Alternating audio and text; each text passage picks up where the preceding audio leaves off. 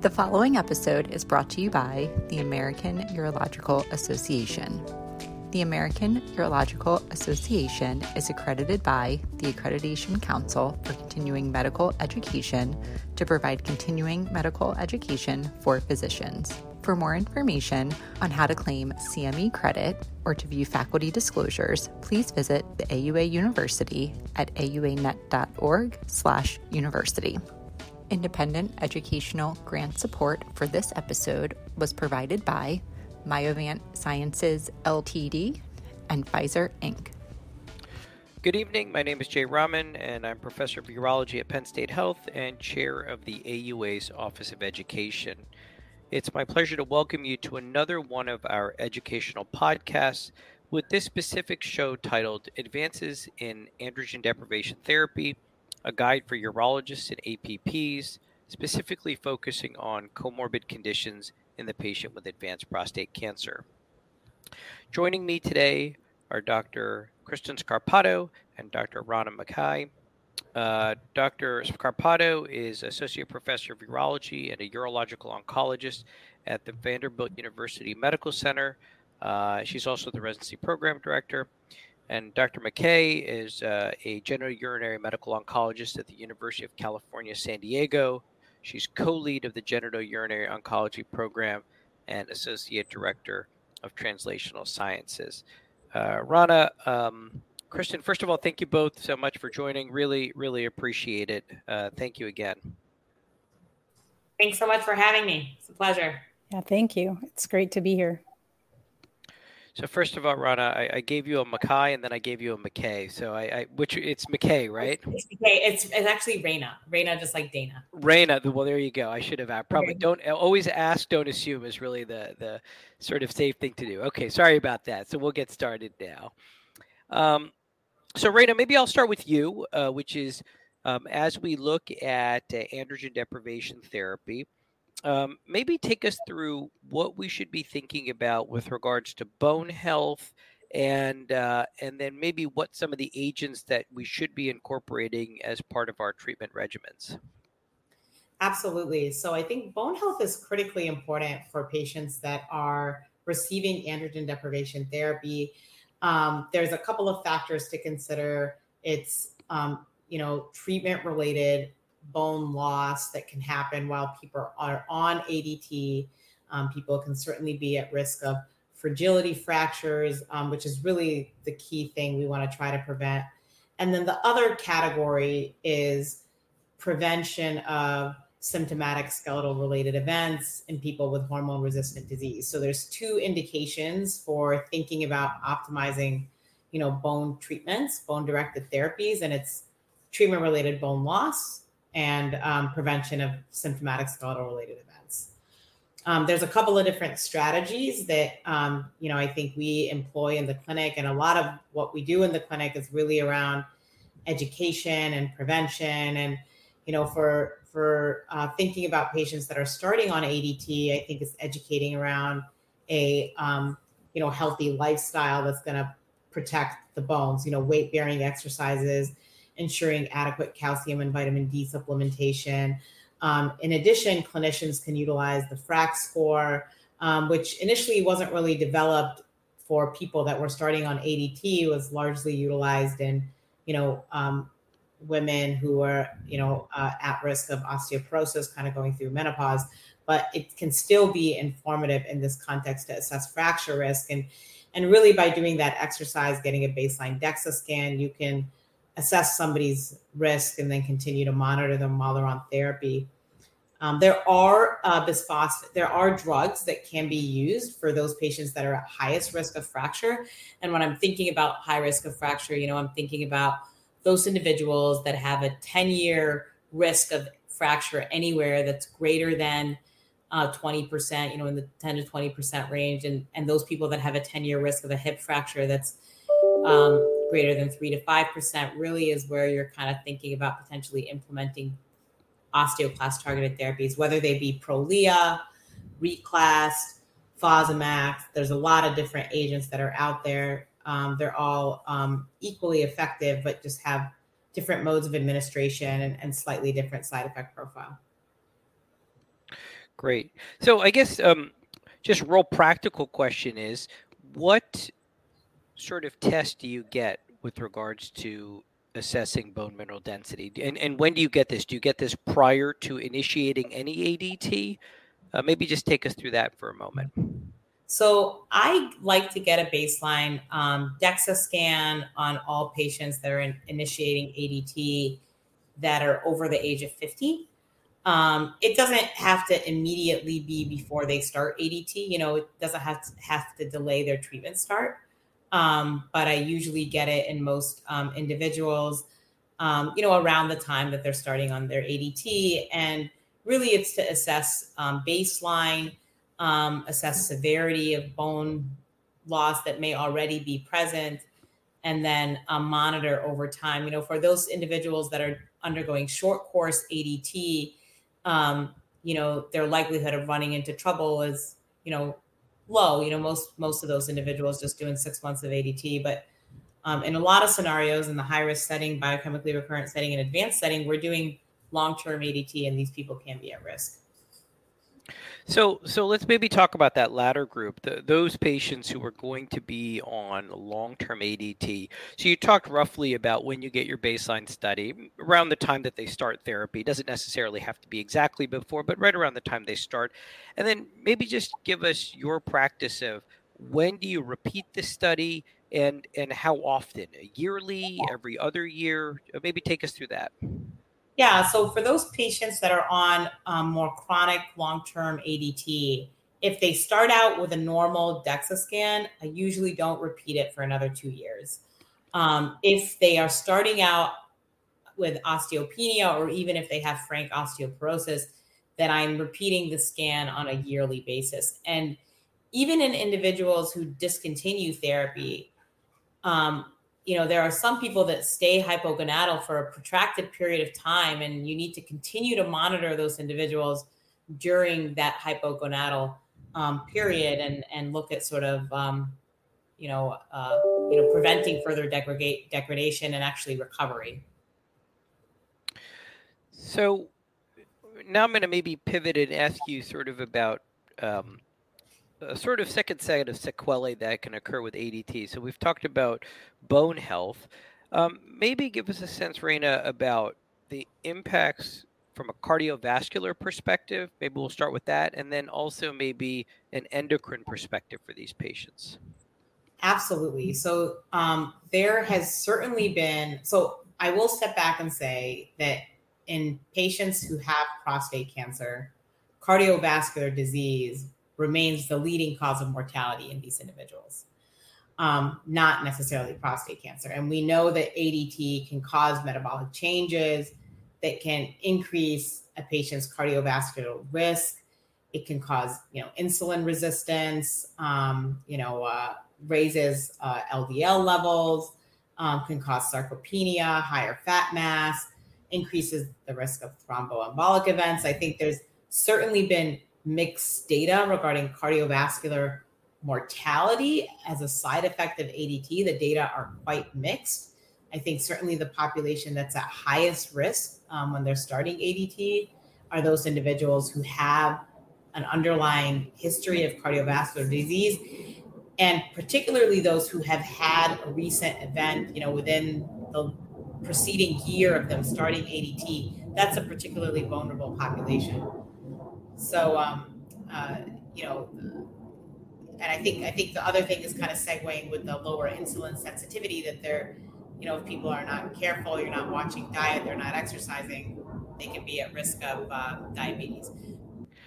So you were telling are, are, there any specific trials and maybe maybe you had mentioned that but are there any specific trials that have sort of looked at the cardiovascular safety and have sort of looked at maybe agonists versus antagonists and any data between them? Yeah, very good question. So I think there is sort of this data that GnRH antagonists may have a slightly more favorable um, cardiovascular profile given the um, effect on FSH and LH. Um, the levels are lower with regards to GnRH antagonists that can potentially mitigate um, cardiovascular risk And there was actually a very large study that was conducted. It was the first prospective international randomized trial called the Pronounce trial, where um, the, the primary endpoint was really designed around cardiovascular safety that compared GnRH antagonist degarelix with GnRH agonist. And what was interesting about this study is that as part of the study conduct, all patients, independent of the arm that they were allocated to, were followed by a cardio by a cardiologist and really were kind of um, followed pretty aggressively with evidence-based kind of cardiovascular therapies around um, managing lipids and blood sugar and various other things. The trial was actually terminated prematurely, um, and uh, and it was really because one accrual and two there was just not a lot of events, and there was no difference in the major adverse event profile between the two arms.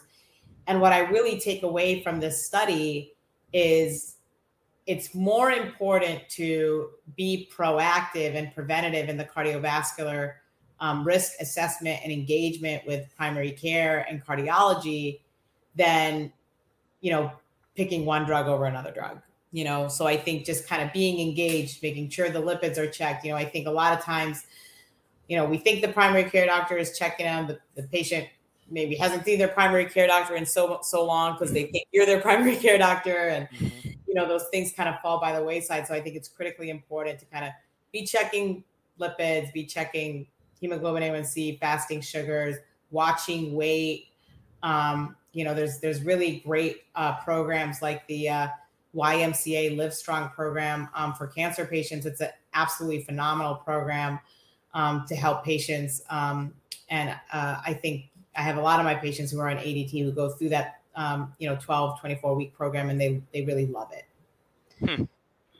And, you know, probably on top of all of this, as you look at ADT is, is, as you know, is that, you know, most of these patients with advanced prostate cancer are not going to just be on ADT monotherapy, right? So they're going to be on some type of um, you know, novel hormonal therapy in conjunction with ADT. So I'm assuming that a lot of these effects that you're highlighting with cardiovascular and endocrine are probably just compounded when you're looking at patients on dual therapy. Is that right?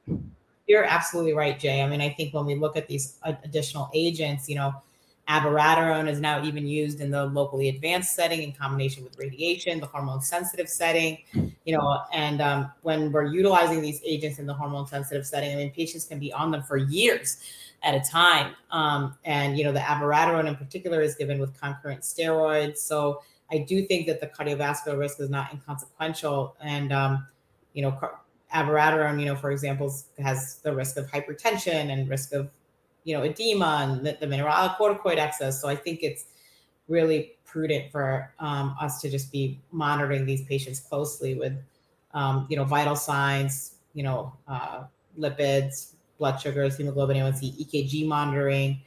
And there are actually, um, you know, certain criteria for patients that have, you know, a prior stroke or um, peripheral vascular disease, cardiovascular disease, depending on the risk, for actually making sure that they're on an aspirin or antiplatelet agent um, concurrently um, per uh, you know evidence-based guidelines. So that that's really key to kind of engage cardiology and um, primary care. And I think the last thing we'll say, we don't talk too much about it, but smoking cessation. It's huge, mm-hmm. you know. So I think if we've got patients that are on ADT, they're active smokers. I think it's critically important to, um, you know, counsel around uh, smoking cessation. That's great, Kristen. Maybe I'll, I'll turn it over to you now, and and you know maybe we can pick your brain a little bit on what are the uh, sort of emotional cognitive impacts of of ADT, and and what's some of the data that we have uh, on that impact. Sure, thank you. I think it's really important to have an awareness of these potential side effects associated with ADT we know that ADT does a good job reducing the likelihood of cancer progression and cancer mortality, but there are important other long term side effects, like Raina just mentioned. But we don't often think about the emotional cognitive impact, or maybe I have not always thought about that. And now, recently, I think we're hearing a lot more about the potential impact of ADT on cognitive function. And it's been somewhat controversial thus far, with studies either showing conflicting results or having some um, methodological flaws. But in general, I would say that we have fairly strong evidence that hypogonadism is associated with issues related to memory and cognitive decline. And there's a potential link to Alzheimer's disease and Alzheimer's dementia. And there it's postulated that these changes might be related to impaired neuron growth or axonal regeneration or abnormal protein folding. Um, and we know that ADT is associated with the risk of depression, which can be tied, I think, to some of this cognitive decline as well. Um, you know, an important point that you actually alluded to already is that ADT is rarely given in isolation. And we have to consider that some of these combination therapies may exacerbate some of the cognitive issues um, even further, like enzalutamide, apalutamide. And there is data from trials looking at the oncologic benefit of these combination therapies, but also show that there can be some significant cognitive memory, memory impairment for, for some of our patients. Some of the more interesting recent data, I think, relates to um, duration of ADT exposure and the risk of Alzheimer's and cognitive decline. There was a, a JAMA paper um, published fairly recently looking at SEER data and this was a retrospective cohort study that identified men who had received ADT within two years of diagnosis. And these patients were evaluated to determine for a possible association between ADT exposure and these cognitive side effects. And they also evaluated the dose with the association of dementia. And so in this um, JAMA um, open trial, there were over 150,000 men who had newly diagnosed prostate cancer, were in their mid 60s at least or older, and could have had either localized or locally advanced prostate cancer and then needed to be followed for at least 10 years. And we can see the exposure to ADT group compared to the no exposure to ADT group there was a significant association with a diagnosis of Alzheimer's during follow up with a hazard ratio of um, 1.14, and then a stronger association with the development of dementia.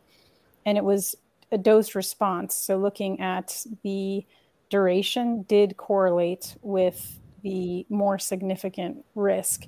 And it wasn't 10 years of ADT, it actually was looking at it in terms of number of doses. And so patients can be exposed to what I would consider a fairly small amount of ADT or a short duration, let's say, and still experience these these um, side effects.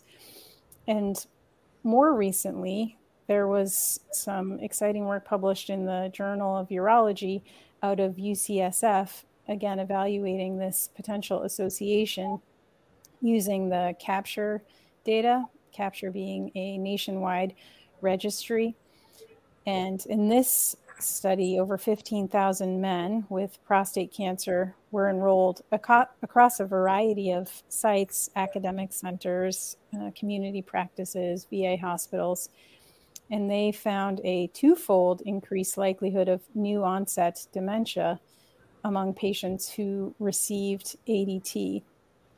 So, in total, here, um, 2.3% of patients were diagnosed with dementia during a follow up of at least seven years. And again, we see that the cumulative ADT dose is significantly associated with dementia. And they did a really nice job in this study controlling for known and unknown factors that may potentially impact the relationship between ADT exposure and the development of dementia. So I really think it's highlighting another important potential side effect of ADT. While it does all these good things oncologically, we really have to be thorough in our counseling and consider the fact that these are older patients who may have some baseline cognitive decline already.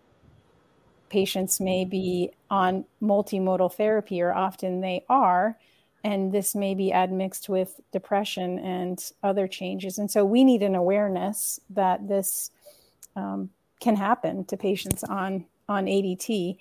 And I don't think that urologists need to necessarily know how to diagnose it, but need an awareness, need to talk to the patient, and certainly refer um, if there's any concern. And then uh, and p- many patients come into our clinics with another family member who may bring bring this cognitive decline up as um, something they've they've noticed. So, just really important for us to have have an awareness of this association. No, I, I totally agree, and I, I think you did a great job in, in summarizing some of these new new studies out there, and, and certainly uh, we'll we'll link uh, off the podcast some of these references, which, uh, as you alluded to, are both recent but also really high high quality references for our listeners. So, Kristen, I think the other thing that you know urologists and urologic practitioners, frankly, in general, will see a lot of is not just maybe patients with advanced prostate cancer who are on long term ADT, but but maybe those with um, localized disease, unfavorable intermediate risk, high risk, very high risk, who maybe are being co managed with radiation oncology and are getting long term uh, ADT, six months to maybe 24 months ish, and or longer. And and I think what we probably see a lot in our practice is going to be some of the sexual function and quality of life side effects and and frankly, you know, I, I, think these are probably issues that patients are going to assume that we are going to be able to, to manage, or at least are versed in managing, just given you know the subspecialty or the specialty of urology. So maybe talk to us a little bit about this other aspect, which is sort of you know sexual function and quality of life uh, in these patients on ADT. Yeah, absolutely, really an important topic and one that we should be comfortable in talking to our patients about and have an awareness of when to refer, how to refer. And certainly, I think one of the most important things we can do if we're seeing these patients before treatment is um, pre treatment patient counseling, really, really critical. Um, we all have great outcomes, of course, but um, certainly patients experience symptoms and qualities, quality of life issues related to sexual function um, you know, again, often patients are having surgery to remove their prostate and then go on to get ADT, or as you said, are getting ADT together with uh, brachytherapy or I'm sorry, with uh, radiation therapy. And the side effects can be sort of additive here. And so we're, we're managing the side effects from um, a couple of, of different therapies here. I think when we're thinking about sexual side effects, there's really two parts to consider. There's sexual function, and that can be particularly impacted by treatment for localized disease, and then also ADT. And then there's sexual desire, and that can be um, impacted by ADT, and, and even so, I would say by some some localized therapy. But if we're starting with sexual function, which I think is perhaps easier to address than libido, uh, I think it's important when we talk to patients about ADT that loss of sexual function is not necessarily inevitable, but it's extremely common when we're when patients are on ADT, and often it can be profound. Um, so I would say the majority of men do experience this with ADT. Um, and so we need to consider baseline function in our patients, baseline sexual activity, and asking patients with standardized questionnaires so that we can assess for this is important. Um, thinking about comorbid conditions, which can impact a patient's sexual function, also really important. Um, and then you know, duration of ADT, if, if someone is temporarily going to be on that while receiving hormone therapy, duration can impact um, the results of uh, or the, the time course of a patient's um, sexual dysfunction as as well.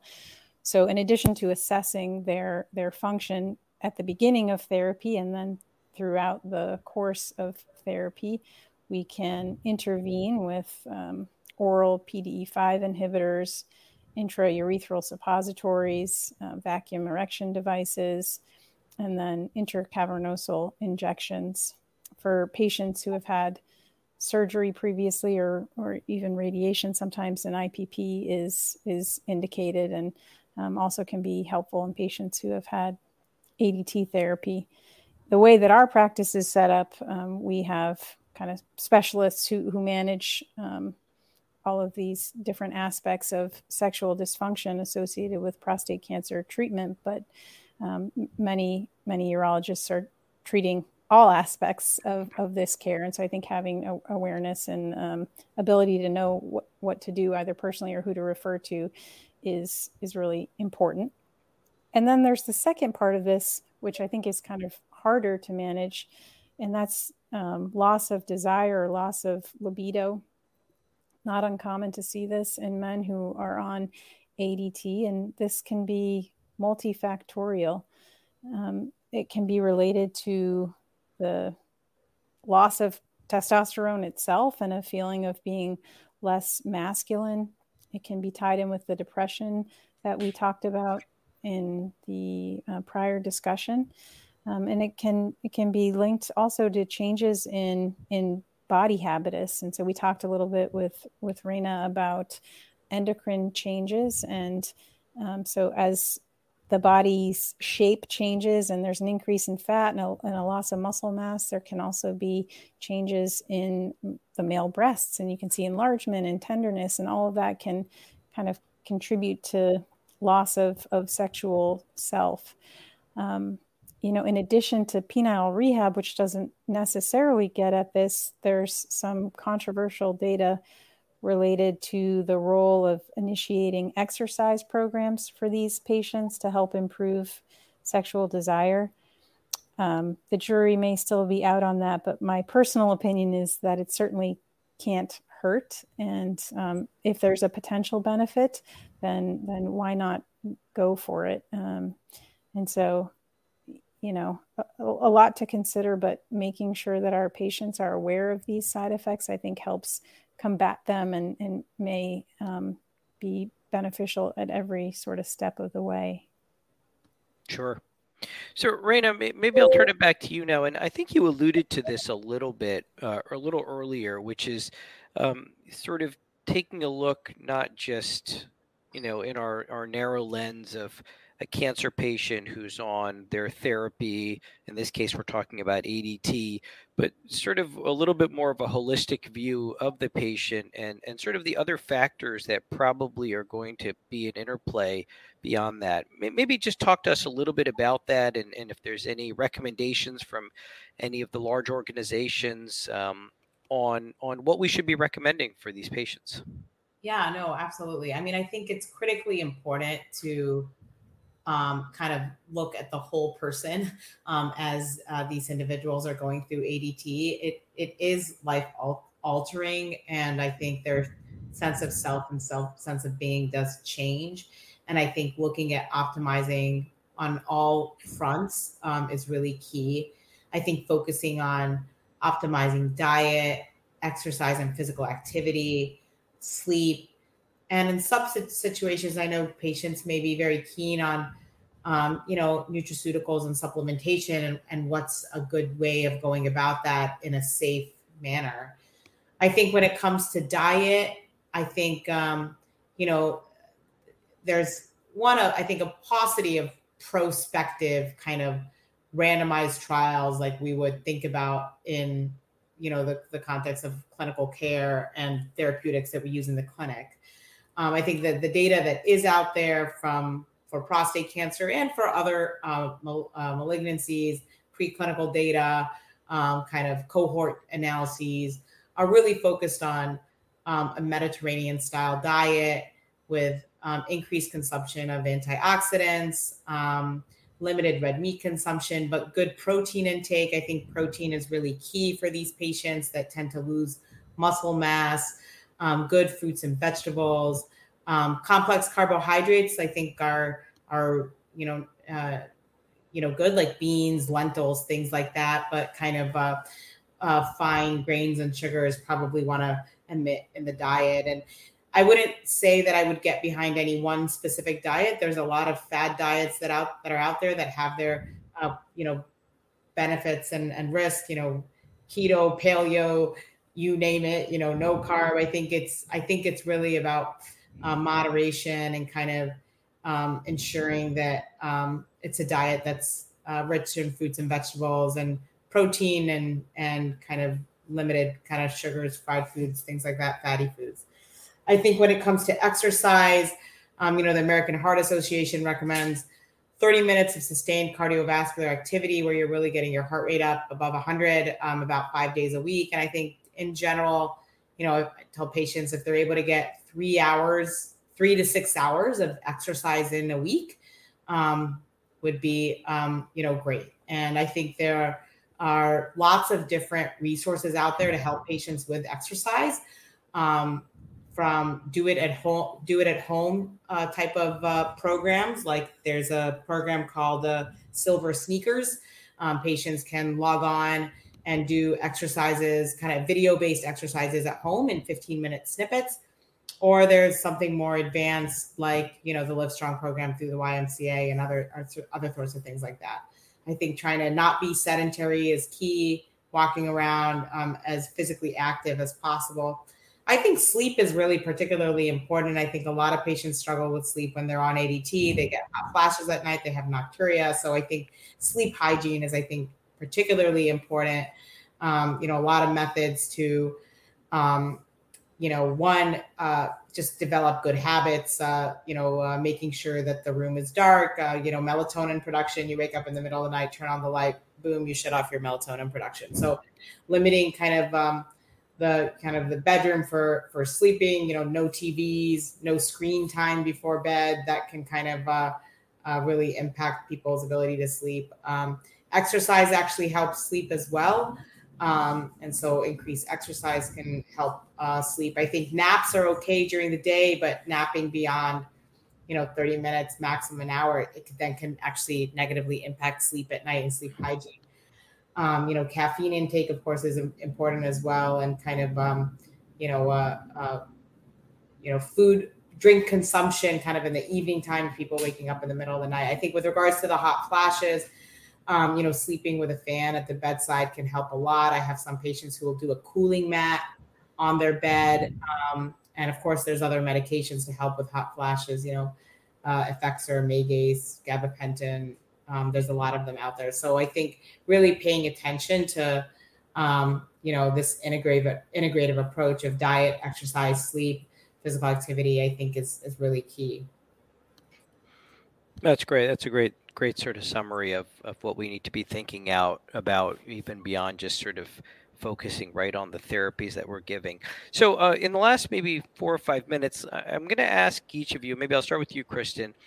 Uh, we you both have highlighted very nicely that the impacts of ADT are multifactorial and really do span uh, multiple different organ systems. Um, and so, talk to us uh, a little bit uh, about uh, multidisciplinary care and the interplay of sort of the variety of different um, specialists or experts that that sort of are probably involved. When you look at the impact of long-term ADT on patients. Yes. Uh, I want to start by just making two points. One, one of the reasons I love prostate cancer is the fact that it is so multidisciplinary, and I get to work with people like Dr. McKay and um, the others who are so important to maximizing and improving patient outcomes. And two, uh, I think that there's so much to consider that we have highlighted some of it tonight. And it can be a little overwhelming to feel like, oh my gosh, I need to know this about assessing cardiac risk and know this about bone health and this about that. And it's important to have an awareness about all of those things, but in multidisciplinary collaboration, you can phone a friend and help improve outcomes by sending patients to the experts for cardiac disease, for instance. And so, um, multidisciplinary care for these patients is great. I would say recently I have formed a pretty close association with our pharmacists. And I think of relugolix as a reason for that.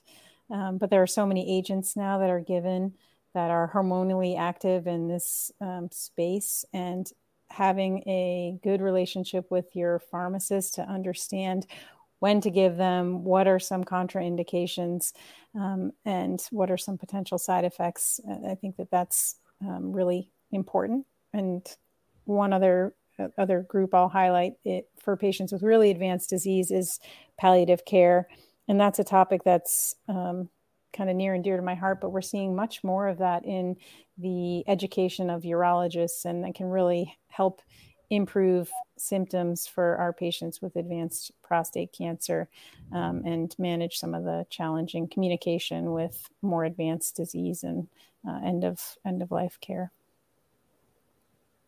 Rana, any thoughts from your perspective? Yeah, I, I, mean, I echo that completely. I think the other thing I think to kind of think about is um, really actually also engaging the patients as well. I mean, this is a very, um, you know, uh, not to say unique patient population. Patients can live with this disease for a very, very long time, and they've picked up tricks along the way of things that kind of work and strategies to help them. And I'm constantly learning from my patients about you know a lot of different things that are out there and available within the local community there's a lot of advocacy groups between the prostate cancer foundation zero movember um, so I think tapping into that and keeping the patients in, engaged along the way is really critical. And I think in addition to kind of like the three pillar kind of uh, you know disciplines of kind of urology, medical oncology, and, and radiation oncology, I think um, you know I, I love the integration of pharmacy, but you know others as well, like you know for those patients that have refractory bone disease um, or osteoporosis, you know engaging endocrinology for those patients that have uh, they're found to be BRCA1 mutated, like you know that's germline engaging genetics. So I think it's it's really is a multidisciplinary team, and I think even in the context of people who have advanced disease, I'm constantly leaning on our urology team. You know whether they're obstructed, they need a TURP, their lymph nodes grew, they need to be stented. Like it's just an you know it's a con at every step of the gate at, at, of the disease there's opportunities for um, multidisciplinary collaboration and kind of discussion around, uh, you know, the best ways to optimize care for these individuals. Great. No, both of you very well, very well stated. Well, I, I really want to thank uh, both of you, both uh, Kristen, Rana. Thank you so much uh, for your time. Obviously, your thoughtfulness, your expertise. It, it's really greatly appreciated uh, from all of us. Thank you for having us. This was excellent. Um, thank you. For our audience, uh, thank you again for joining us. For more information, uh, please visit us at auanet.org slash university. And I hope, both, I hope you both have a wonderful evening.